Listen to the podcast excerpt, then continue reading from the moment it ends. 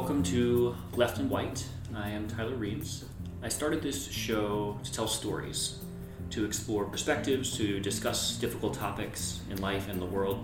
And today I'm sitting with one of my favorite people, Elizabeth Harvey, my ex wife.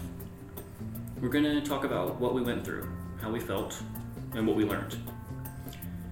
There's a rule of storytelling, and it's to speak from the scars, not the wounds. It's been about a year and a half since we decided not to be together, um, and we were both hurt through that, maybe still in some ways. But I see more scars than wounds at this point, don't you think? Yeah, absolutely. So, from your perspective, what happened? Ooh. Like, take it back as far as you remember. yeah. Um, like how far back? Um, like far enough back that it's it's you. It's like now you looking back on the future, or like what I was feeling in that exact moment when we made our call. I think whatever feels right. The conversation of kids is what spurred our conversation initially in our decision, but you and I had always said, let's give ourselves one to three years. Quickly, that became three to 5 Mhm. And then as we approached, I would say as we approached year four, I started really kind of feeling like I could be in a headspace where we could start considering what this would look like of us having a family. And I quickly started to realize you essentially detaching um, from the conversation a little bit. But I didn't really think anything of it because we have plenty of friends that are like, having a baby is really freaking hard and scary. And so I just thought, we're still young and it's a freaky concept and I get it. And then we got into like having real conversations. We went home for Christmas. I remember that very violently.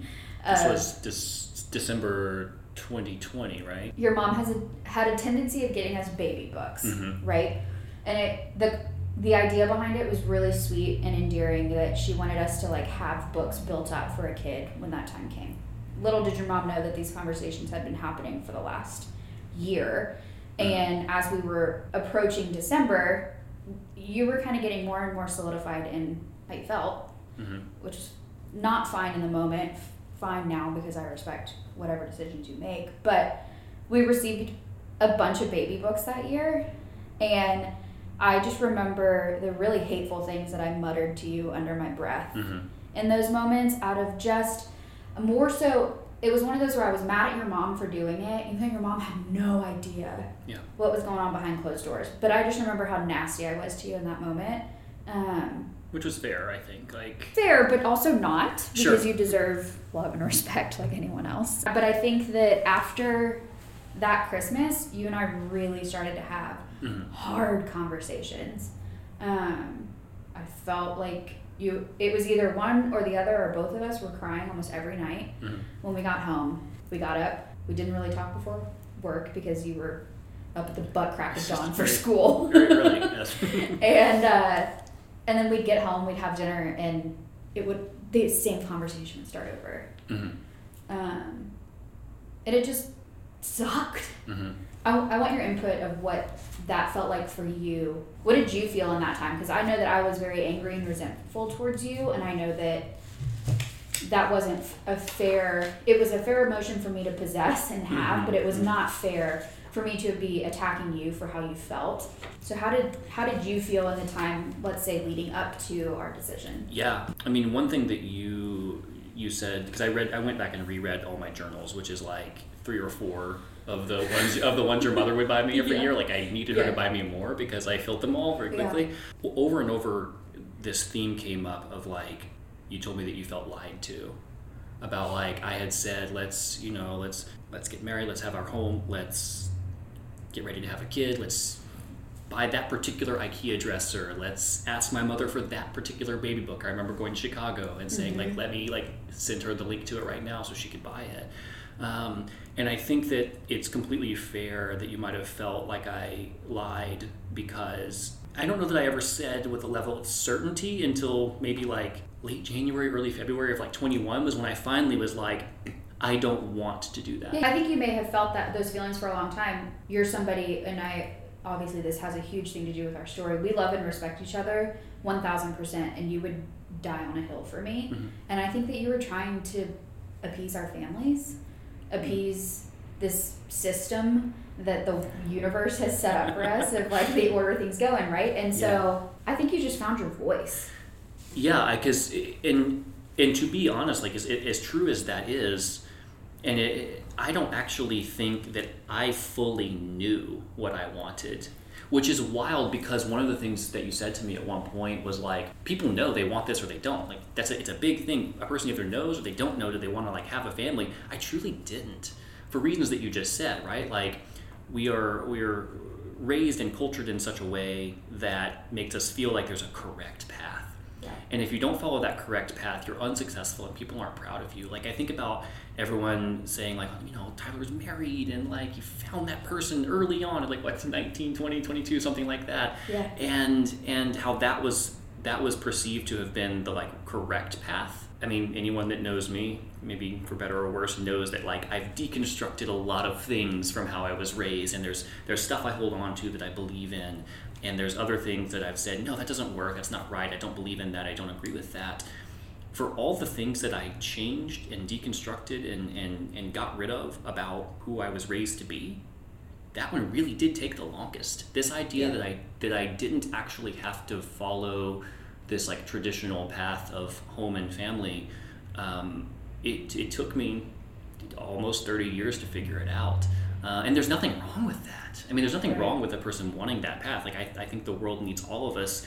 But there were some feelings that I started to have in, you know, let's say year four, year five, was almost like an outsider looking in because we would go to like friends' houses and, you know, we'd be hanging out and like be grilling or you know the kids were hanging out there something about it didn't feel like it was what i was supposed to do and I understand how you could have felt lied to, but that was never my intention. I was having an identity crisis, and that was hard for me to figure out because I wanted so much to be like the dads I knew in my life, to be like Steve Smith or Colin Golden. Like I, I wanted to want to be like them, but I just didn't want it. And so as I started to feel that way, I realized that I had a choice and my choice was either to say something to you about how I felt about that and, and kind of see where that goes, or do what most people would do and just do nothing and mm-hmm. say nothing and then end up being miserable or resenting one another for 40 years and then yeah. you die. Yeah, or both of us, yeah, being completely miserable because of one of us trying to. You and I got to a point where if if one of us made a decision to make the other happy, it would end in resentment. They were such different sides mm-hmm. that it was like you can compromise and do this or i can compromise and do that and yet one of us still feels like it, they lose right yeah and that was real yeah i think it was scary it was, and weird but Evan, who you work with, I think is in my journal. It says, oh, um, the Dunkenator. Uh, yes, he, he said to you at one point, um, a kid is a hard thing to give up, and it's a hard thing to give. Yeah, something like. And I was like, that's it's really good and fair. And so it's one of those things that's like, irreconcilable. But then people people still ask me to this day. Like I was traveling this summer and was sharing this story, and someone was like, well, "Why don't you want that? Like, what if you want it in the future?" And I'm like, "No, I'm good. Like, I, I, fi- I finally figured it out, and I feel good about the, the choice that I've made."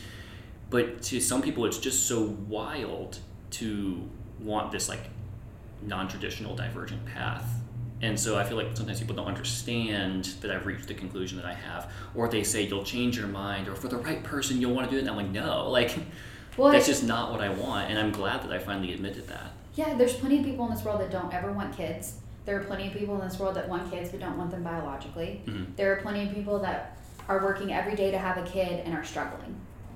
Nobody knows what anyone's going through but it's this for some reason even though all of those examples exist and they exist pretty regularly in our world that isn't the thing that people decide to fixate on and mm-hmm. that's i was thinking about that the other night it's just so strange to me that it's like you do you get married and immediately it's like so when are y'all going to think about having kids mm-hmm. and people ask that question not knowing one if you never want kids two if you've been working to try to have kids mm-hmm. and the system or, or the process of it has been hard and horrific and painful. People just don't know the story, and it's just a weird. We're in 2022, and people can't seem to let go of it. Well, it's, it's doing what you're quote supposed to do, and Right. that's the mentality I was always in. Is like I'm doing the right Christian thing that I'm supposed to do, which is is build a family. When to me, over time, family became not just my own nuclear household.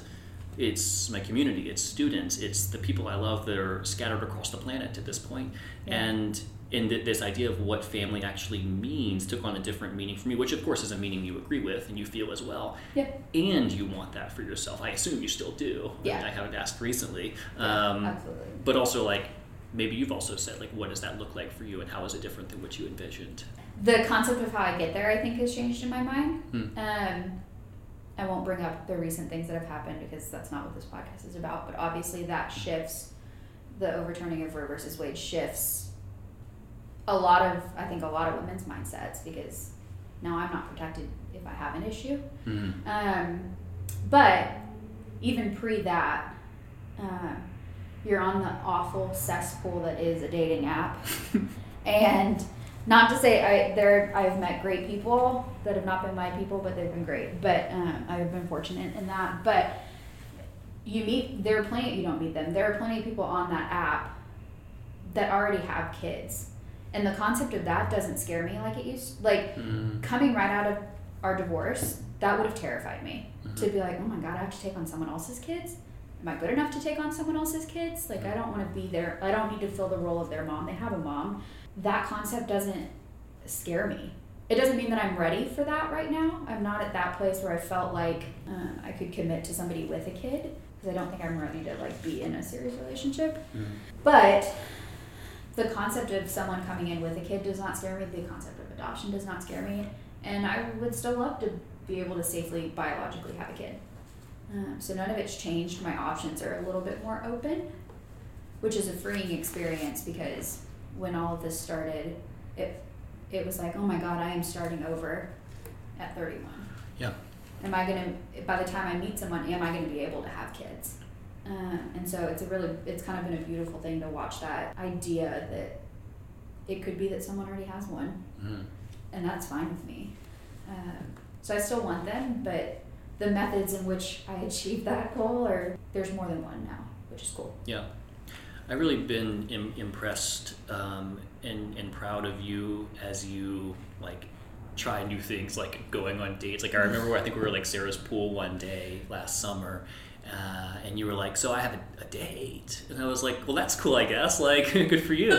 uh, and I was just like, like I, I think I like went home and like messaged Jacob on on Facebook. Yeah. I was like, guess what? And I was like, people will, will, will, will look at that that interaction and relationship and they'll be like, that's weird that they would like cheer each other on in that way. I was like, I want you to find what you're looking for, whatever that is, and whether it changes or doesn't. Like, I just want you to find what you're looking for Yeah. because I couldn't give it to you. Some people would say I wouldn't. I I couldn't. Yeah. I, I it's it's not it's not It was a huge. It was a. It would have been. I'm going to start with this. hmm That going into even making this podcast, and I would say going into our divorce, we were very clear with each other that our situation is really different. People Mhm. aren't going to get it because we still we we fell out of love each with each other in marriage, but we still love each other as people. hmm And people aren't going to get that because that's not the normal means of divorce. hmm I think you and I had the beautiful process of being able to grieve together, hmm which is a unique experience, right? We didn't have to do that on our own. But I finally got to the point where it was like, it's not up to us to make people understand. Like, Mhm. this is our story. The people that love us are gonna gonna get there, um, but it isn't up to us to make sure they get it. so Um, you were talking about supporting oh yeah yeah and yeah. stuff, and that it was just a weird concept to people. I would say that I probably didn't have the same level of support for you. I think I would have loved to say that I did, and I've got I've come a long way. I don't know how long it's going to take me to feel comfortable enough to meet your person. Mhm. I'm sure she's great and she's wonderful, especially if she's putting up with you every day. That's what my mother, that's what my Um, mother said. yeah. like God bless her. Can I say her name? Sure. Okay. God bless Megan because I know what it's like to support the little sad human you are. But she does it and and it works for y'all and that's great. But like I did not have the same level of acceptance with you dating. hmm And it wasn't that I was jealous. I think that initially I was just so, I still had some resentment towards you that even though I so deeply wanted to support you, I couldn't. I like wasn't in a headspace where I could. Yeah, yeah. Uh, and that's not fair. That's because I, I mean, I, I hurt, I hurt you more. Like I was hurt. This hurts me, but I think that I hurt you like as an actor more than you hurt me because you didn't do anything that hurt me. You know what I mean? I don't know. It's pretty pretty hateful. I, I mean, be, but because of my Yeah, sure. Decisions. It doesn't excuse. And it, what you, you, made a point that I think kind of leads to like what happens after this conversation of I do not want a family anymore. Now what? Like there was more, and Yeah. we should say what there was more about. But one of the things that was a part of that, because again, anyone that knows me knows that I am a, a, a, a sad boy at times. Um, that I I uh, harbor some anger and resentment towards the world around me because I believe that we can demand better uh, than the world that we have. Uh, I believe that the the call of my faith as a follower of Jesus uh, tells me to demand more um, in terms of, of love and acceptance um, and just a reasonable standard of living for like God's creatures. Um, and and some people seem to take issue with that, and that frustrates me. I take on those things, those problems. Um, in the world around me that aren't really my problems, and I make them my own, and that makes me very sad and angry. Would you agree? Yeah. At least you try to carry the weight of the world, even though you don't have the capacity to carry it. Right. And this is again for those not clear on the timeline. All of this is occurring. Let's call it early January 21 till about January to March. was yeah January to March because late this. March we shared with our parents, and then by late April you had moved into your own place. Yeah. Um, and so it would be you know fairly quick, but let that not be Well, anyone saying we didn't try. Good. Like I I, think that say, we did I, that work. I would say that our process to make the decision was we really honed in and focused. We met with a marriage counselor from January to March, Mhm. right? You and I have been in conversation about this and kind of butting heads on this for at least a year. hmm Um, so sure, yeah, the decision was made in four months, and people were like, "So fast, you didn't even try." Right. But the reality is that you and I were struggling with this really since the day we came home into our home from our honeymoon, Sure. right? Like you and I kind of had the differences of opinion on this. Um, but we struggled for a year. This wasn't quick. Yeah, yeah, absolutely. Um, so, to anyone who feels a certain type of way about that, just try it in your own life and just see how it goes. Let, let me yeah, know. yeah, yeah. Um, Let so- us know when you're on the edge of the cliff, and we'll come get you. Uh, which, of course, is our purpose in, in, in doing this. I think one, Yeah. one thing you said earlier today, uh, before we started, was like having some apprehension about about about doing this project, but then the idea of like being able to share this story with other people, specifically women who might be struggling. Yeah, Like for me, it's anybody. For me, for, for you, it's like to For- be. You know, go ahead. I was gonna say, can I say it? Yeah, of Yeah, course. Okay. Uh, Don't let me mansplain. Yeah, I was like, please don't mansplain the thing I sent you. um, no, I told my best friend today that she was saying like how brave you are to like, and how much she admires the fact that I'm at a place where I can do this. Mhm. And the reality is that some days I feel really great, some days I don't. But I really like the strength and the power that I'm kind of stepping into at this point. And so, for me, I'm walking into this terrified, but also with the hope that some woman will look at this who's Mhm. struggling and be like, oh, all right. Like she's stronger on the other side of this because it is possible. Mhm. I don't know, we'll touch on that later, but um, but it is possible to come out, even though it's like the thing that feels like your entire world is someone just like struck a match and set fire to it Mhm. and just is watching it burn. Um, yeah, Yeah. For me, it's it's. I want people to know that you should just tell the truth. And, and and be honest and pursue pursue whatever life you think is the one that is that you're supposed to be living um, because I don't feel that I was on the path that I was supposed to be on and, and now I feel that I am um, and that came from a level of great honesty and great pain hmm um, and I would say that the the pain is worth it I think if it gets you where you want to go yeah. Well, telling the truth is scary half the time. hmm so you just Yeah. gotta get there. So one of the things that you said to me that was very like insightful and, and sticks with me and I'll probably never forget it is um, two things really. One was the things that you love the most about me are the reasons it's hardest to be with me. Yeah. Is is sort of that that frustration with the world and that taking on the problems that I described. And the other thing was um, I'm often, as you said, at the bottom of this pit Mhm. Uh, whether it's something I'm bringing home from school, or it's the news, or my frustration with Christians who don't follow Jesus, uh, any of that. And you said that you had tried so hard to get me out of that pit before realizing that I wanted to be there. Yeah, and it wasn't until post divorce that I realized I was working hard at something you didn't want changed, Mm-hmm. Right? And I was thinking about that the other day. You hear people all the time go into relationships that are like, I can change that about that person. I'm telling you right now, you can't. Yeah. Um, some may say that it makes me bitter, but I'm like, at people's core, they are who they are, and people don't change. And so I think people mask and adapt, and that's great and that's wonderful. But like, people don't change, and the, and you you like carrying the weight of the world even when you don't have the capacity. And yeah, to your point of what you said, I, I said the things that make you a great teacher, a great employee, a great friend, make you a horrible husband. for me. That doesn't mean that that's the case for somebody else. You could be perfect. You probably are perfect for somebody else, but it didn't work for us. hmm And the idea, the, the idea that I might be perfect for someone else is not something I realized at that time because I didn't think there were people like me, Yeah. and there are. Um, and I, I really think it comes from honesty and just actually embracing those parts of who you are. Because I've seen you embrace um, more of what makes you great in terms of like what your independence has led you to accomplish. Because we are both super independent, I think. Uh, Yeah. maybe maybe even you more than me in some ways. Um, but like I've seen you embrace your independence, and that's made you started a new church that's perfect for you, and Yeah. and meet these girls in your small group, and in lean into some of your friendships that you already had, and go on dates from apps on the internet, and just like all these cool things that I'm so, I'm sitting over here and like she's a badass. Like she's super cool, um, and people just don't expect to hear that. No, I think it's funny. I think people expect you to be thriving, right? hmm Um, and don't expect me. Maybe not. I don't think there's an expectation that I wouldn't be thriving. I think that the expectation was that I wouldn't be thriving yet, um, or as quickly as I did. Ended up in therapy because I had a friend that was going through divorce about the same timeline as you and I, and she was super sad around the holidays, which was perfectly fair. And that new small group you spoke about was is a phenomenal group of humans that recognized that I also was walking into a holiday newly single, and had asked how they can be praying for me, um, and I was like, I'm great. I'm actually like really looking forward to not having to split my time and and be with my family. And then I went, I got in my car that night and I was like, holy shit.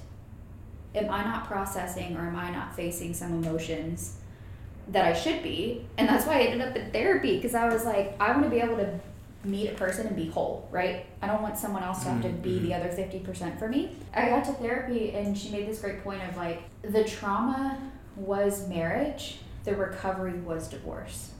Oh, that's good. So my relief came with divorce. Huh. Isn't that mind blowing? I never thought about that. I mean, well, I mean, I guess I. And it's not that there's like this relief of like, I got rid of that sad sack of a human, right? Because I miss I miss time with you every day, but Yeah. um, but it was interesting of like healing just looked really different, and I think it looked probably different for both of us because we we did heavy grieving together, Mhm. and um, yeah, That's that reminds me of the first thing that, or just those conversations with our parents in in March, um, where I think it might have been my sister who said like, "Do you want to like throw this away?"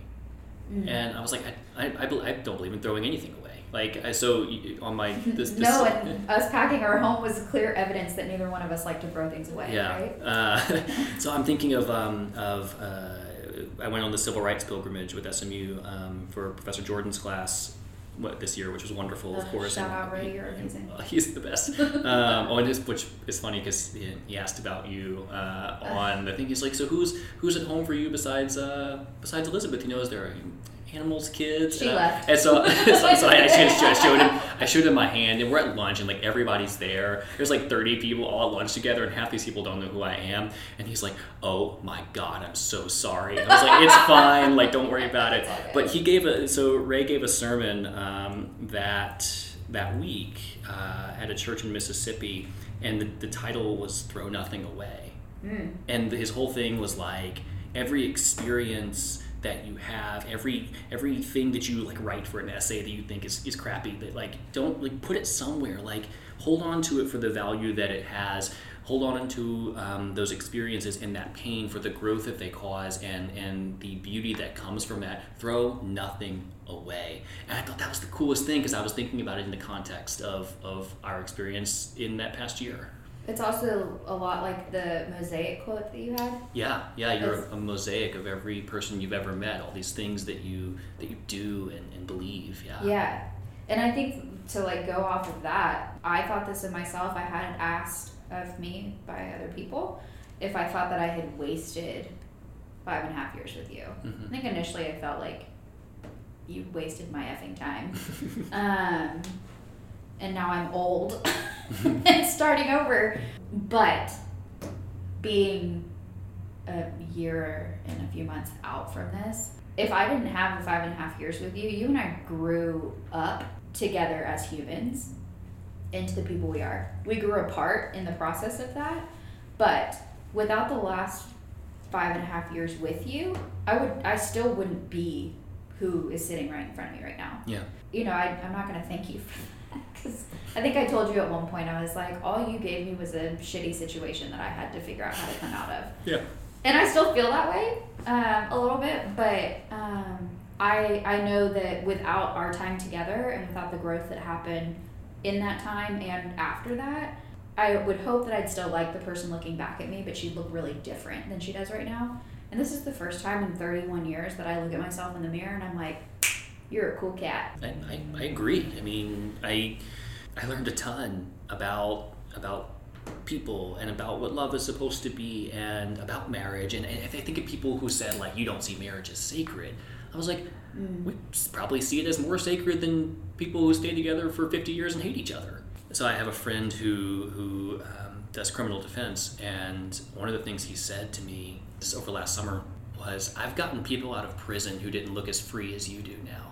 Mm. And I heard that and I got like kind of defensive because Yeah. I was like, oh, I'm not I'm not free of her. It's nothing to do with that because it really isn't. It's not, it's not about you. It was Right. it was the path. It was the situation. It was the circumstance. And yeah, I I am free from a a life that's not the authentic one for me. Yeah. But I I could never like reject or throw away or disregard what you mean to me. Yeah. So Well, I had this. I had people say the same thing. I, I had people be like, "Oh, it looks like you lost 130 pounds." 145, but yeah. and and it's it is funny because it's the same same thing but different of like you and I both look free and like the best versions of ourselves because we were able to be adults and make a decision that was right for both of us, right? And Yeah. so sure, I look people are like you look the best that you've looked in years. My body hasn't changed, my face I still have the good old chunky cheeks like things have not changed and yet people are still like you look the best you've ever looked and I think that's that is truly just both of us being able to stand up for what we needed Mhm. in that moment, faced the terrifying decision of divorce head on, Mhm. and did it together and respectfully, and that is a freeing experience. And that's not normal. It's you know it's funny because the more and more people I think about, I hear probably 50-50. Really. Um, and yet it isn't the thing that stands out because it isn't traumatized. Like people don't view it as traumatizing, right? Mhm. Neither one of us cheated. Neither one of us did anything to not be respectful of the other person. We just amicably just oh I can't say that word amicable whatever. Amic- Yeah. We just decided together Yeah. to go our separate ways because that's how we could be the best versions of ourselves. Absolutely. No, not to say that this went to anyone hearing this. It wasn't the. It wasn't easy. No, it was wasn't. It was. It was the hardest thing I've ever done. Right? Like. I would the, the amount of times you and I said to each other, this would almost be easier if one of us had just cheated. Yeah. Because we would have had a clean. There would have been a clean defining thing that broke us. You and I and I remember this so clearly walking out of that marriage counselor, and he said the two of you have. You, it sounds like the two of you have already come to the clu- conclusion you need to make, Mhm, but you're will you're waiting to be able to rip the band-aid off together mhm. and that never happens in any situation. Somebody is going to have to make the call one morning where they wake up and they say, I think we need to do this. Yeah. And then you can rip it off together, but someone's got to like start that initial tear. Mhm. And you and I, I think, sat in the hardship of this and all the emotions that came with it for so long because we were trying to do, we were trying to make the final call together. And that's Just- not how decisions are really made. Like somebody's got to make the first move, right? Yeah, and it's weird because I, I to this day I couldn't tell you which of us actually was like okay. I, I don't know. Yeah, I was thinking about that last, actually, just last night of like, Like I think we both knew, but to me to me it wasn't, and I think you would agree. To me it wasn't real until we talked to our families. yeah, and I think that we, the more I thought about this, Mhm. neither one of us decided. We had a trip planned with my family, Mm-hmm. and It was Easter, an Easter trip for yeah. Easter weekend, and you had said, "I can't walk into that weekend knowing the information that you and I know." Yeah. Because I, I saw my parents the week after, which was a blessing to have like shared that information. Us made the call, and I went to see my family. That was a blessing for me. Mhm. I think we knew what we what we felt was the right choice. Yeah. Um, and what what made it real, and actually what may have made it harder than actually hurting each other throughout that process, was not living up to the expectations that that our families had for us, and not living up to the love that they showed both of us, Yeah. um, and and being welcomed into each other's families, and like that. That part was really really hard. Yeah. Yet there was so much relief once we told them Yeah. um, that to me it, like I, I think it was in my journal that very next day that we agreed like okay we can do it now like we Yeah. this was this was correct this was good because of that outpouring of love that we experienced um, when we shared Mhm. was unexpected um, but I guess also expected because we know our people that still like the little Tyler, little Elizabeth come out, and it's like you're so scared to disappoint your parents, and that was just. I, I know you and I said a hundred times of like what the money that was spent on this wedding and like all these stupid materialistic things that even our parents were like y'all are stupid. Um, you need to make the call that's right for you. But uh, I just remember my dad looking at us like in the like pure calm Dean Harvey yeah sentiment that he is all the time and just said i've never had more respect for the two of you than i do right now in this moment Yeah. and and that stuck with me and i've had more than one people more than one person Mm. there we go um, come up to me and say i'm proud of you and respect the heck out of you and tyler for being able to make this call together Yeah. um, and I didn't expect that. I didn't expect that from. I, I was back at my home church this past weekend, and I had at least four people come up to me and tell me how proud they were of the both of us. And that's real. Those are also people that the only time they met you was at our wedding. well so why did we get married in the first place Yeah, that's a great question. how many times did we get in fights about calling off our wedding? a few Yeah. and I think that was I think we didn't have the I I think we're all we've all both been very mature for our whole lives. I think like always both kind of been more adult than our Mhm. peers in a lot of ways. But there's a level of maturity that we lacked um, that didn't allow us to have the deeper, more critical conversations about what is passion and what is being in love with somebody supposed to look like. It was, for me at least, it was being taught find a person who shares your values, who loves God, who you enjoy spending time with, or as Jeff Google would say, someone you can share a pizza with, um, Gotcha. and, and and choose that person. Yeah. No one ever talked about the deeper stuff Yeah. that I think that we were missing, and it wasn't just the misalignment of of of starting a family. It was there were missing pieces that we never addressed because I don't think we knew how. You and I were together for like eight years, married for five and a half, right? Yeah. Roughly. Mhm. We spent a lot of time together. We were young together.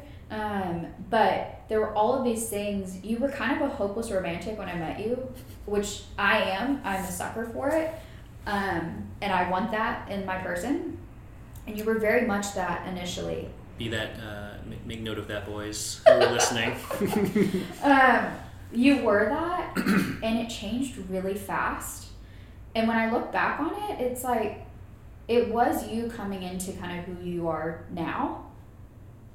But the person I married and the person that's sitting right across from me right now are 180s of each other. Mhm. And but like you said, I don't think you and I had I don't think you and I had the emotion I know you and I did not have the emotional intelligence at that point to make that call. And I think you and I were both still living in this world of needing to please our parents, please other people. I think I know my parents because I have heard them say this. That wedding was not you and I's wedding. That was my parents' wedding, right?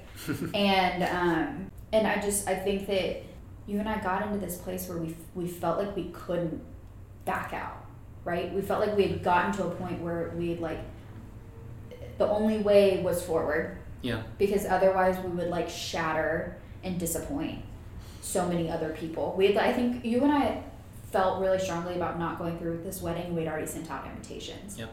And it was the concept for you and I of like how do you go back on you sent a second invitation it's like sorry never mind and, you know like it, it got to this point where we're like oh my god we're at a point of no return yeah and I, I think probably a lot of people have experienced that and maybe don't know how to handle it yeah and i hope that this is helpful to them um, Hopefully. i someone said along the way i guess march april um, of last year why don't you just suck it up and stay together and make Mm-hmm. it work. And I'm like, that's exactly what it's not supposed to be. Like, Yeah. maybe two people shouldn't be held to a decision they made at 23 well that follows them for the rest of their life if it wasn't the right one. I think you and I didn't want that for each other either No. right like No. I I think you said to me at one point all I want is for us to be able to be the best versions of ourselves. And mm-hmm. when in retrospect, that meant we couldn't be in a marriage together in order to do that. And you and I finally got to this place where it was like I we would rather be true to ourselves and say screw everyone else who doesn't agree because we know that in the end we were going to be happy as individuals. And that became important. I think for the we made our decision and for the first time in our life, you and I started to put ourselves at the top of the chart Yeah. and put ourselves first. And you never do that. No, and now I do, and the- now I'm a yeah. raging bitch. But um, no, you're I'm not. No, you're not at all because you you you know what to do differently next time. I know what to do differently, and I like. I think it was probably your mother who said it way way back, and you've carried it on. Is is you're loyal to a fault, and in one of those things is Mm. is you you worked so hard to support me through all of the various trauma and nonsense of, of teaching and being me and the way that I am and, and dealing with with um, me supporting other people uh, who weren't you, which is unfair. And you did an incredible job of that that you never should have had to do. Um, and that. you you de- you deserve you deserve proper partnership. Um, that it's not that I it's not that I couldn't do it. It's that I I wouldn't. And I think that that that that wouldn't do it comes from we didn't do what we should have done early on and really figure out like what does deep passion for a person mean because it's way more than just love because I love you I always will Yeah. in a very special agree. way and but there's there's there's something else and there's something more that, that people don't really talk about Yeah, it's you know it's funny you say that. Love. We have one of our good friends said to you, kind of in confrontation with you, when all of this is happening, was it's great that you may find somebody that only requires fifty percent of you, mm-hmm. and that should be the hard thing to find. Yet you found. Again, I respect the hell out of Megan, but you and I. I hope that our divorce has allowed you to at least show up 90% to a person right? I don't think i think you're somebody that truly will never show up 100% to your to your partner simply because you want to show up for everyone else. You've met someone that respects that that loves that about you that's cool with that about you. Mhm. that should have been the hard thing for you to, to find. Me finding somebody to give me 100% shouldn't have been the hard thing. But our friend Yeah. was like you have to respect the fact that you is that kind of how he said it? Of Yeah. like yeah. you only you only require 50% of somebody. She requires 100 and that's just different. Yeah. And while i don't regret or obviously i'm a caretaker through and through i'm like a I love serving and taking care of people. And so that's how i saw you i just wanted to take care of you Um, still do. I don't want you to like die on the floor of your apartment Sure. of heart disease because that's runs in your family. But um, I I just it, it was one of those where you came home and there was nothing. You had already divvied out you to everyone else. There was nothing left when you came home. Yeah. And that's that was hard for me. It may work for somebody else. It didn't work for me, and that's okay. And I also don't regret taking care of you. I still worry that you like are eating real food and chicken that's cooked all the way, but Granny whatever. worries too, so She should. yeah. I think at, at one point, I, when you and I were kind of in this decision process, I told you that I was scared of not being with you. And you kind of held the mirror up to my face and was like, Are you scared of not being with me or are you scared of being alone? And I couldn't answer that question Mhm. initially. Um, and thankfully, you were somebody that was really patient with me, still are. Um, and the reality of it is that I was just scared of being alone. Uh, there, there were things that I know I didn't fulfill for you in our marriage, and vice versa. But is it vice versa or vice versa? I think vice versa is a joke of one of your college professors, and it stuck. That's what I remember. okay. Anyway, um, I think that neither one of us were probably fully getting what we needed to out of our marriage, and when it came down to it, the ch- the conversation about children started it, and then the conversation of what you and I really wanted and needed from a significant other happened. I, I think for me there was a ton of fear in being alone because I'd always had someone take care of my car maintenance service and my inspection sticker and all of these my bank account. I mean like i truly had never had to be on my own because my dad did so much for me um, growing up and i am so thankful to this day that he was a financial planner and he has like set me up for success but you took over the reins when you married me right i married i also thought you were going to be a finance guy Oops. yeah, screwed me over on that one. No, I'm just kidding. you truly took kind of took over those things, and I had to figure out how to do all of it. I've had to be on the phone more with State Farm in the last year than I really care to. And I think somebody here at work asked me if I was going to fight an insurance claim. And I was like, I don't think we ever did that. And they were like, I'm pretty sure Tyler probably did that. And I'm like, you're probably right. Like, you did. I- think in a lot of ways, people probably see you as the villain, and yet nobody knows in any marriage what happens behind closed doors. Mhm. And the way you showed up and took care of our home, you took care of our accounts, you made sure the roof stayed over our head, you made sure that we had the funds to be able to put food on the table for ourselves, you made sure that we were able to travel, you took care of our cars, you took care of our dog, like you did all of these things that probably most people would see as like the womanly duties, right? Mhm. but like you took care of I vacuum. yeah. It's one of those where you're like, I wish you could see how it was at home. Because you carried the weight of the world and yet you also in a lot of ways, you made sure that we made payments on our home and we had electricity. Like you did all these other things for us. People never got to see. And it's not like I I don't walk up to someone like, oh, whoa, whoa, whoa, but like Tyler cleaned and he paid the bills and he like kept the lights on and he got he like I cooked the food, but he made sure that we had money to pay for the food. Like, But he, and I appreciate that, but like that, none of that matters if if the ways that you deserve to be loved are not being fulfilled. And I think that kind of goes back to both of us not being ready to make the choice we made to be married because we picked the first person that met enough of what was on our list. at the age that we At the thought age was that- the appropriate time to get married. Yes, because we were from the south and we went to church. and that that can be good or bad. Um, but but truthfully, I mean, like just the. I, I could go on about that, and I'm not going to, I think that because that's the- that, that's such a big like trauma. I'm not including any of this, but that's such a big like trauma point for me. Like the fact that still there are people who will judge. They will judge this, despite the fact that we're both doing great. yeah, Like I. I still experience judgment from people who don't get it. or that have any place to be judging. Yeah, yeah.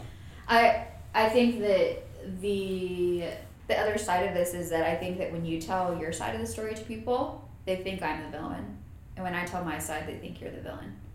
But I I got into I got to a point. Which is weird because we don't tell it that way. No, it's I- people's natural inclination to to assume pick a good the, guy and a bad guy. yeah so like i'm thinking about people at school because no one at my new school knows you there were so there are people at school who like have met megan but never met you and that's weird because you've always been involved in my school life to the point that was it Yasmani the other day at yeah, Target. at Target was like, "Hey, Miss Reams," and I was with a friend from my new church small group, and she was like, "Is that weird for you?" And I'm like, "No," because those like the amount of love and time that you and I both poured into Yeah. your students. You you saw a lot more than me, obviously, but like I was at every school function and showed up. And was able to tell you a girl's name when they had makeup on because you didn't recognize them with makeup on because you never see them with makeup on. Like, Mhm. you and I showed up for students and that doesn't change and I don't have any I don't have any issue with people still thinking I'm a Reams. The Yeah. Reams are like a really freaking cool group of humans. Yeah. Y'all are funky and fun and your own unique things Mhm. and do your things in your own ways and I've learned more about plants from you all than I ever would. Granny, I still have your ivy and it is thriving by the Oh, way. Um And mother still has her front porch raccoons and different things that live kitties. there. In the kitties. Mm-hmm. Um, yeah, I have no issue with like students running up to me, and because that means that I, I think you and I strive to make impacts on the world, how we can do it, right? Yeah. And so for a kid to walk up and be like, Miss Rains, how are you? Means that you remembered me enough. I made enough of an impact that you wanted to stop me in a Target. Yeah. Right. Yeah. Huh. So I'm, I'm, I'm, you know, at school this year, and and I get a call during like a happy hour or whatever, and and uh, one of my you know friends from school is, is shouting like, "Tell Megan I said hi," and I was like, "It's not her, it's my ex." And he was like, "Boo!" And I'm like, "No, she's great, like it's fine." And I sit back down at the table uh, afterwards, and the guy was like, "Why do you talk to her? You don't have kids you have to talk about. Like, there's no reason." I was like, "It doesn't have to be this way." Yeah. Like you can care about somebody and love somebody without being married to them. Like there's there's so many like complex layers to human emotion and relationship. We had very similar situations early on with like you still calling. And i think that when i started dating we did have to try to set some boundaries and like learn what that looked like. Because obviously to a new guy walking in for my ex to be as present as you were mm-hmm. was super strange right? It's a weird concept for people. Even though it shouldn't be. And my therapist was like well maybe you need to rephrase how you say it of like you're you just got out of a long relationship and it was five and a half years and it isn't until someone has your trust that you divulge Mhm. like a full story. Because I was running into a situation twofold. I, I have a friend and I have to call her out here because, uh, but she said you can't tell the wrong thing to the right person. mm. That, between that and my therapist kind of helping me reframe how I had that conversation, I was just running into issue. It just really helped me because I ran into issues where guys I was dating or even new friends were getting mad at you. And I was like, whoa, whoa, whoa, whoa, whoa. I'm not even mad at him. Yeah. So you don't have the right to be mad at him. Um, and, you know, we had my new small group people, one of, one of my friends in that group, her name is Allison, and she's wonderful. We were talking about plants, and I said, she was having trouble with one of her plants. And I said, oh, I should call Tyler. He can help you with your plans. And she's like, ugh, I so wish that he was just a horrible person. And the reality is that you're not, and I don't want you to be. Yeah. Like I, you and I have had to kind of reframe what boundaries look like, and I've kind of taken a 12 week hiatus as I've been training to not date, Mhm. and it's allowed. My therapist's suggestion was use these 12 weeks to figure out what boundaries need to look like for you and what they need to look like for Tyler, because you all both have your own boundaries and they're equally as important. You've always put me first, put my needs first. When I would start dating someone, I'd be like, I can't talk to you. and you'd respect it. And so we've over the last twelve weeks, I feel like we've gotten into a little better rhythm where it's like I'm not talking to you constantly, but if I think of something funny or a joke that only you're gonna think is funny, then I can text you, and Yeah. that's totally, or I can call you, and that's fine. And so you and I are just having we're having the opportunity to be able to like reframe what this looks like now, being especially now being a year out of di- post divorce yeah where you and I have, I think, both healed. There's still healing to be done, obviously, but I think you and I are just in a really good place right now where we're able to set healthy boundaries with each other. who has helped us along the way I, I mean i would say like initially like chris and mary and sarah who Mhm. we who we who we first sat down with in early january about a week or two in and told them hey this is something that we're dealing with um, and i mean they've been with us throughout all of that uh, for me um, one of the first people i told was was chase um, and then kirk was super helpful max and brian i mean just like uh, the the love of the people in your village and your community that that that show up for you and and truly a special a special special place for those who supported both of us without missing a beat. And I think there were different points where like I could feel a little more frustration and misunderstanding directed at me because there is that truth that like it sounds like I'm the bad guy, but even then like those those friends did such an amazing job of of being alongside us through the hardest thing we've ever done. Yeah. And so I'm incredibly grateful for them. Yeah.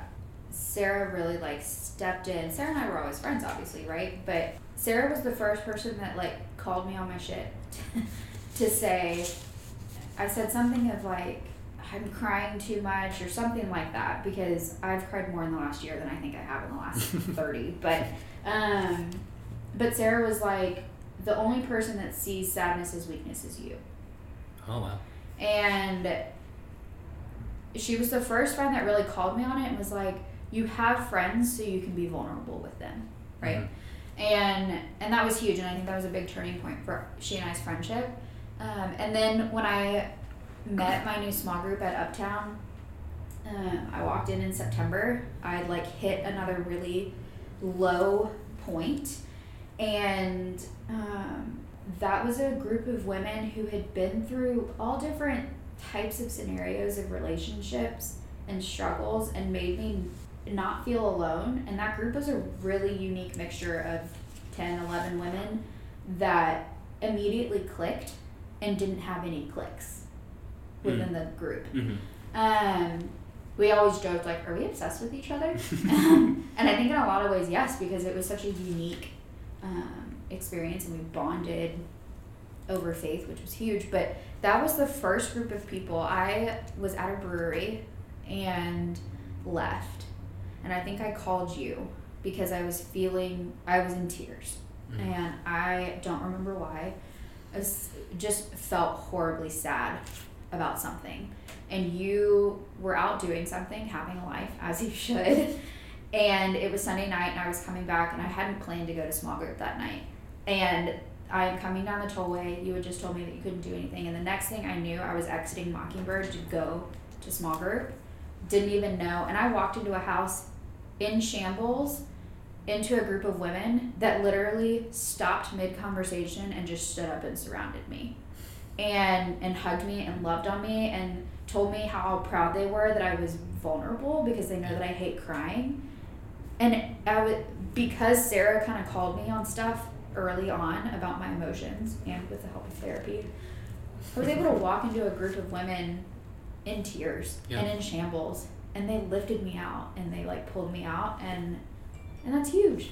Um, and so it's been really cool and I'm really actually thankful that I can say that my support has been Chris and the rest are all women.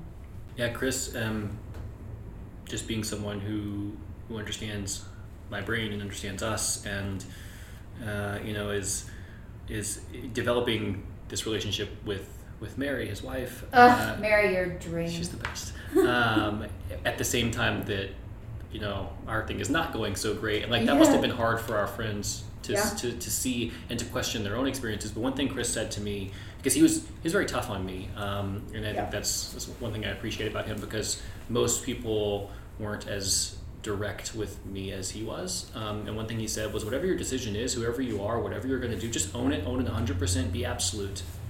Um, he said, if that means you're going to figure it out, stay married, do that, absolute. If it means you're not going to, be absolute, own it, own your faults, own what's good, own what's I mean, to me, that was just, I don't know, kind of, you know, I don't like it when people uh, are very direct with me and are any, anything more than extremely nice, I consider mean. Um, so, Yeah. so, I, but I think that I needed that um, from a friend. And, and then Kirk told me uh, around the same time, uh, he said, you know, I've met plenty of people who who uh, who regretted getting married, but none who regretted getting divorced. So just go for it, man. Which is funny because, and poor Kirk, I told him this recently, and he feels really bad. Poor thing. Uh, I said, Kirk, you're the reason I got married. Yeah, I was He's the- do you remember that? that was like, go for it, He- because but Kirk is great because he'll do he'll he'll he'll support whatever the person seems to want to do more, and so I think he picked up on what was what I felt was the right choice each time yeah, and supported me in he that. met you where you were at. And we need friends. We need friends like all of these kinds. yeah, Um, I was I've never had a panic attack in my life except for one time, uh, and I was at school last year and I drove to Canes. I got depression Canes, uh, and I went back and I was eating in my car before going back into school. It was a terrible school year. It was that first full year of COVID, remote learning, everything. And I was texting my Max Brian Brittany group, and Max calls me and because you know, could really tell I was not well. Uh, and he did that that centering thing, like you told me about earlier, where you, Yeah. you plant your feet, you feel what's around you, and he knew exactly what to do and say in You that just go through all moment. the senses. Yeah, and and he and I talked for a little while, probably thirty minutes or an hour, just about life and how I was feeling. He didn't even know at that point Mm. that so much of what the fact that I had like a panic attack that day was because you and I were sorting things out, Mm. and I wasn't ready to tell my friends yet. Mm. Like the only ones I think that knew at that point were like Chris, Mary, uh, Sarah, and, and, and Chase. I think Yeah. um, that's hard too to be harboring. Like that to me, that was some of the hardest parts. Was was to be not going through it alone, but not being able to fully express to everyone around us because we have lots of wonderful, beautiful people in our lives, Yeah. and we didn't bring we did not bring them all in. I think you and I, on. yeah, I think you and I were just at a, it, because I think the same thing often where, um, you and I put on a mask every day for a long time Mhm. when we walked out that door, um, and there were a lot of things that we did actually we processed kind of in solid solidarity with each other. We proce- processed in the quiet of just ourselves, um, and we did that because we didn't want the outside influence. Yeah, and I think that was really important too. Was that we figured it out for ourselves, and then kind of were a, a united front in, in saying this is what we're going to do. And that was intentional. Yeah. I mean, you and I had those conversations of like, we're going to tell Chris, Mary, Sarah, and because those are three people that are all wise in their own unique and beautiful way. Mm-hmm. And that is the only input we're going to be looking for.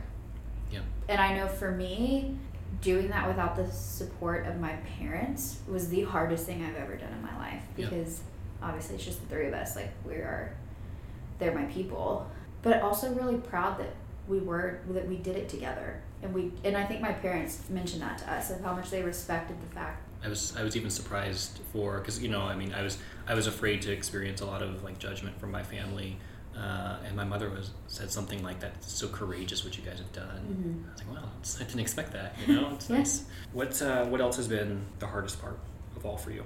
I think that I recognized how much of my happiness relied on you. That I wanted to be able to walk into my next relationship and be good and whole on my own. Mhm. I did not realize how hard that was going to be, how sad that was going to be, how lonely that was going to be. And yet, I recognize, I think I told you this from the start, that like, I know that I pray to a God every night that actually hears my prayers. And I also know that we love and worship a God that isn't setting us up for failure. Yeah, I agree.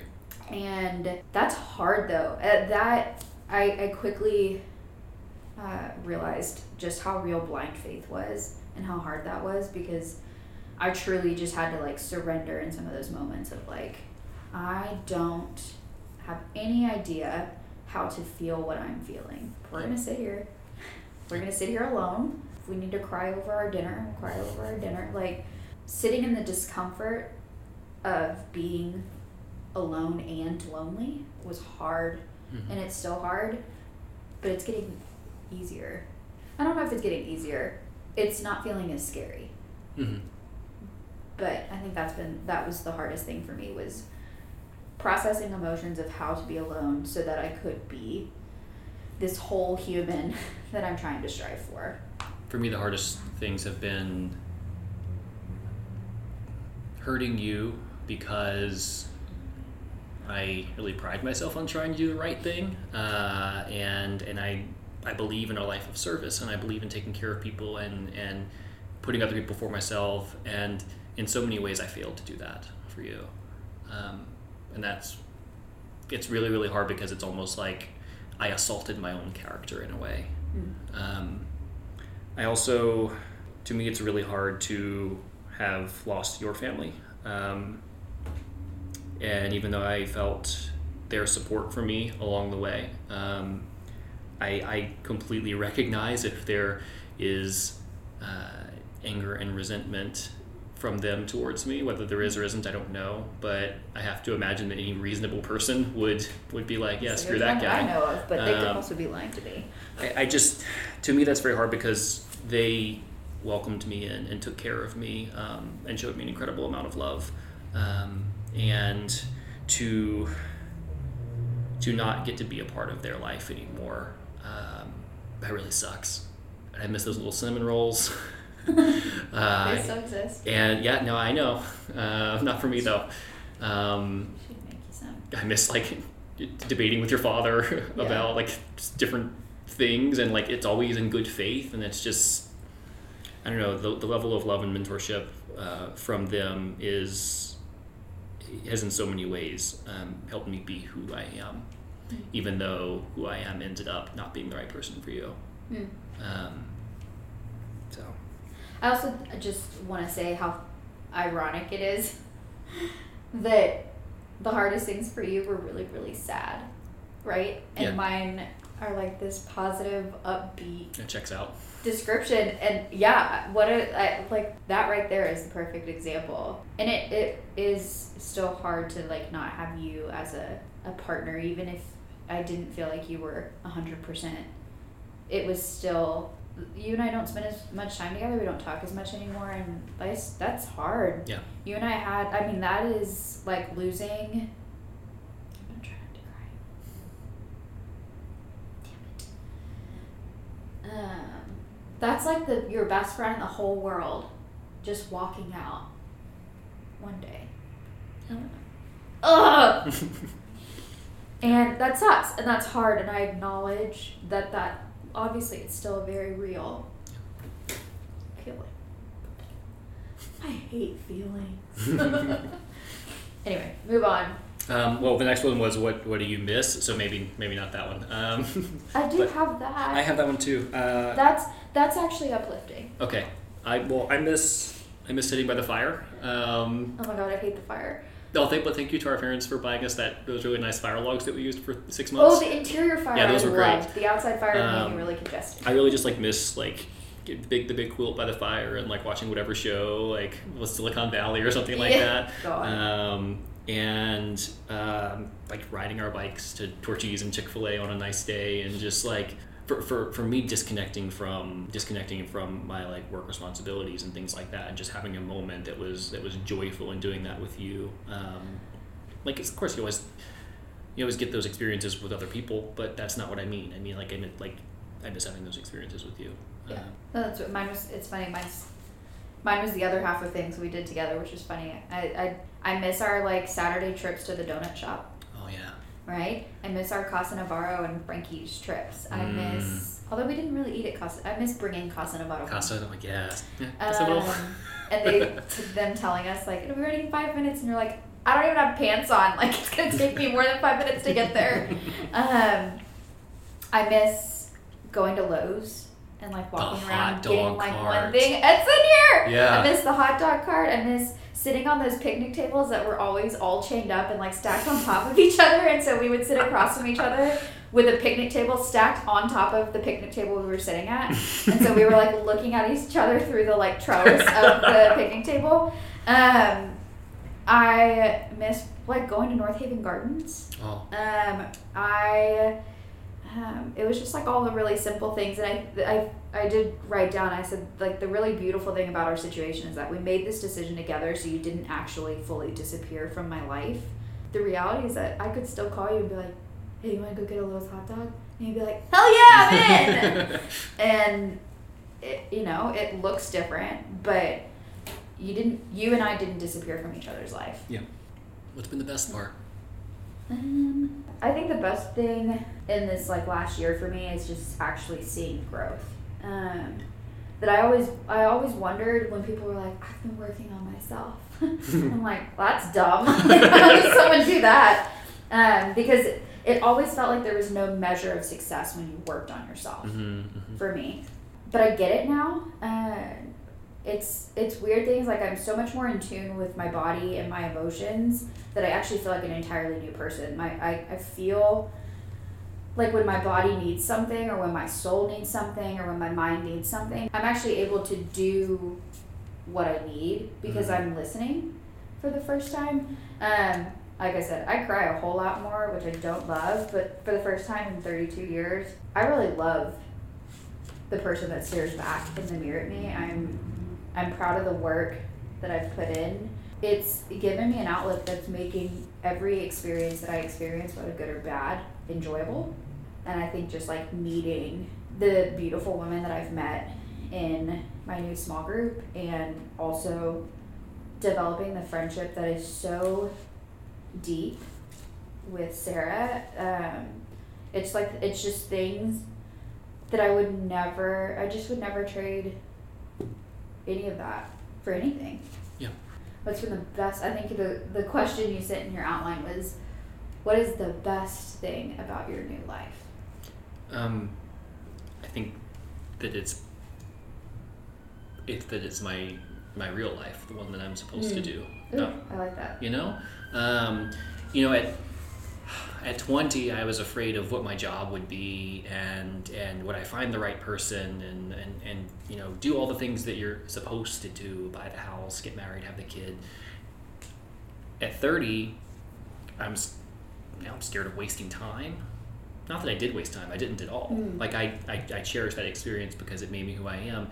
And it's also what's what's new for me is like God, I, I don't want to waste any more time. Like I'm going to take the trip. I'm going to move to different cities. I'm going to uh, have the new experiences, and I I don't have as much of a five or ten year plan as I as I once did, and you know that, that's probably quite hard for me. Um, Yeah. And to me, that's a bit exciting and liberating in a way because I I've come to realize that there's not an, an algorithm or a formula or a timeline or a right and wrong and being on being on that path now to me is is really cool. And I'm curious to see what I'm scared of and hopeful for in the next 10 years. And one of the best things is kind of imagining like what will you be doing at that time? Mm. and, and and now I get to see you live an authentic life and follow the path that you want and deserve with hopefully the right person. And I look forward to meeting your kid and Mm. being a part of that in whatever way you want but it feels good to it feels good to be uh, having my a renaissance in a way yeah which I didn't really think about it quite like that until some months back. Uh, I was asked, you know, what, who are you? What do you care about? What, what are you interested in? What do you want? And yeah to have the answers to some of those questions and not have the answers to others, um, for me, is a fun little journey to be on. Yeah, it's it's interesting that the thing that started our conversation about divorce, timing, right, Mm-hmm. is the thing that you and I both post divorce are the least scared of. The, f- I think I you and I both for the first time in our life aren't scared of time, hmm and yet it was the thing that felt like it had the biggest grip on life before. Um, I'm in no rush to find the right person for me. You know, I, I think that there was a side of me that struggled with this newfound freedom for you with travel and taking the trip.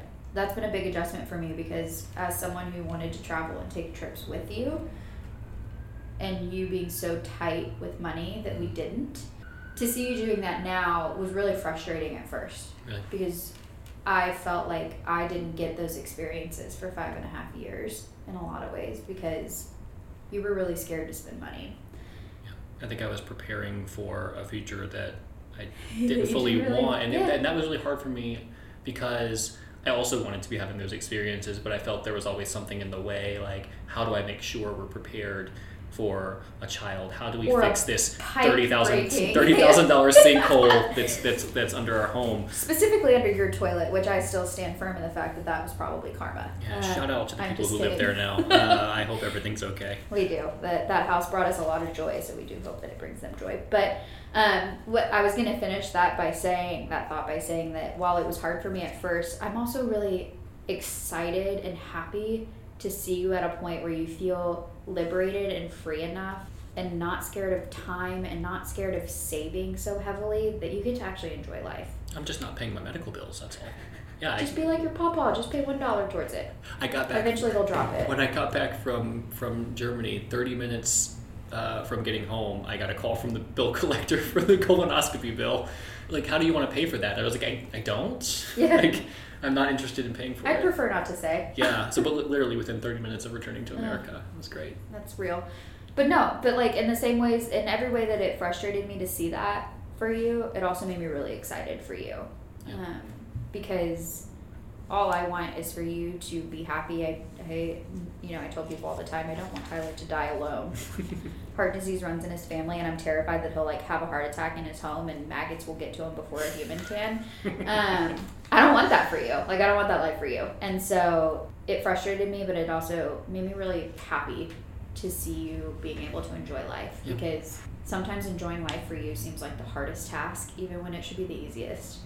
Yeah. So what's next?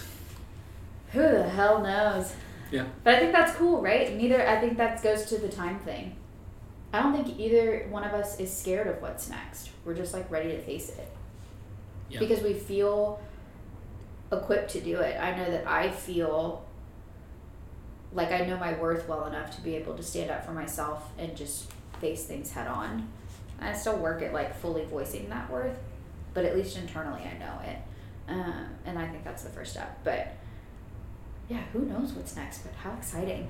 I'm I'm hopeful about whatever kind of legacy we leave. For for you building the family that you want. For me doing the type of service that I want in, in the different places and I and not knowing how either of those things are going to turn out. Um, I just I hope it's worth our time here. Mm, yeah, I had a soccer coach that one year he always tried to like assign a motivational thing to our season, and one year he did WYL, what's your legacy? Mm-hmm. And as a high school, we were always like, "Why you laughing? Why you leaning?" Like we constantly made fun of it, but the more I look back on it, it's true. Like I think it's cool to be able to. I think you're you've always been worried about your legacy. You as a person, right? but I think that now you have this unique experience to be able to be a little more free and a little more relaxed in life in general to be able to actually have a legacy that means something Mm. to you because you were always so worried about what your legacy would mean for other people but i think that you're at a point right now i think we both are where it doesn't sure we want to like leave an impact and a mark on the world but it's it's equally as important for that legacy to be meaningful and important to us as it is for it to be impactful for somebody else Yeah. I hope you forgive me for hurting you. of course That was easy. yeah Okay. But I think that's the yeah. There are still days where I'm like, Ugh, you wasted my time, and then I laugh because I'm like, God, that little string bean could never waste my time, right? yeah. Um, I struggled a lot with anger and hate and resentment towards you, but I feel none of those things now. I think your best days are ahead of you, um, and I will always have a very special love for you. Oh, thanks, buddy. Yeah. I feel this. Ditto. I feel this thing. Uh, and I would like to. you have so many notes. Find it's all my journals. I don't I don't know if you're gonna put this in there, but I just need to point out that Tyler has photocopies of his journals, although these look like electronic journals, which is different than No, the eighteen I- journals he probably has in person. I yeah, I went through my journals and I wrote the Oh, key good. points on one They're- side and all- reflection space on the other and side. they're all dated, they look like footnotes, and then he also has a, a notebook in front of him, but this this document he created is probably fifteen pages long. Twenty-one. I was close. Yeah. um, I walked in with no notes.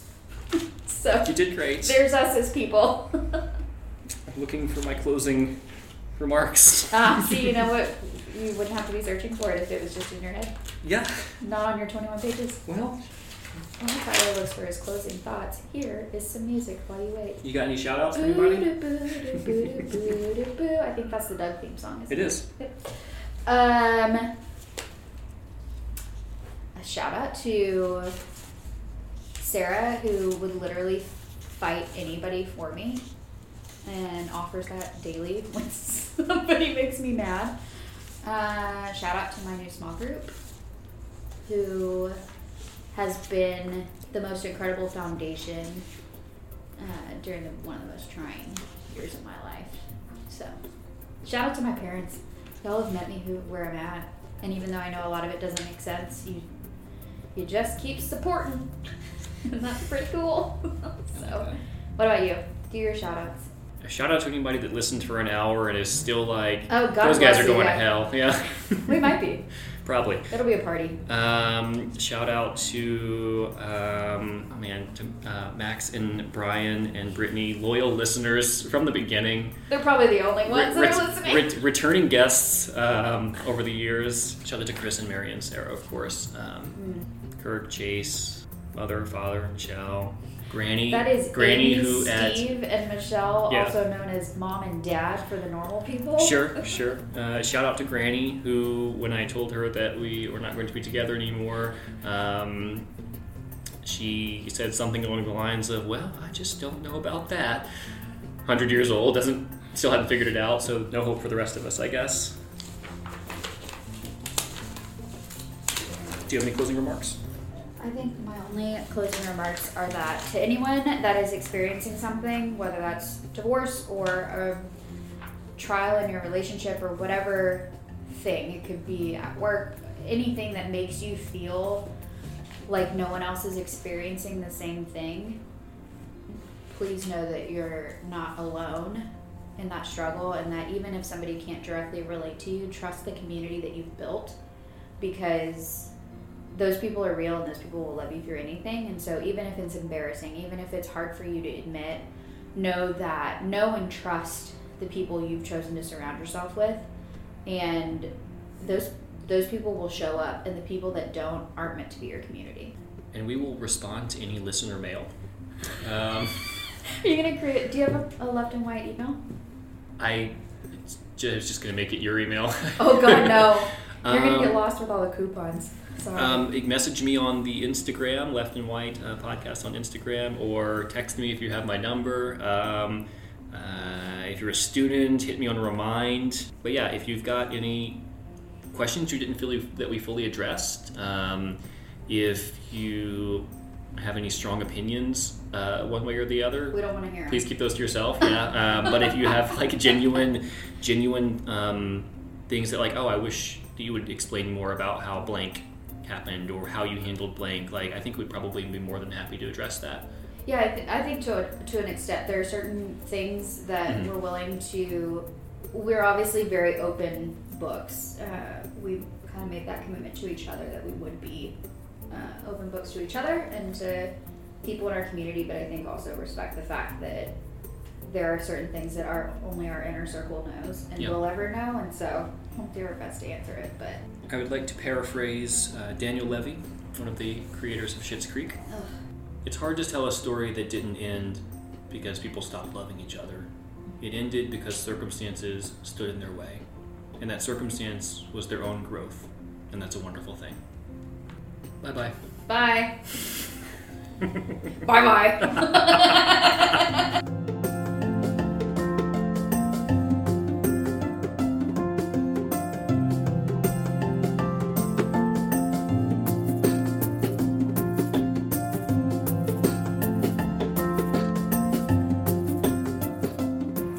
Thank you for listening to our story. If there's something on your mind, you can contact the show at leftandwhite at gmail.com or at leftwhite podcast on Instagram. This episode's music is Space Dust by Airtone, licensed under the Creative Commons. More episodes and more stories are coming your way in the future. Until then, be good.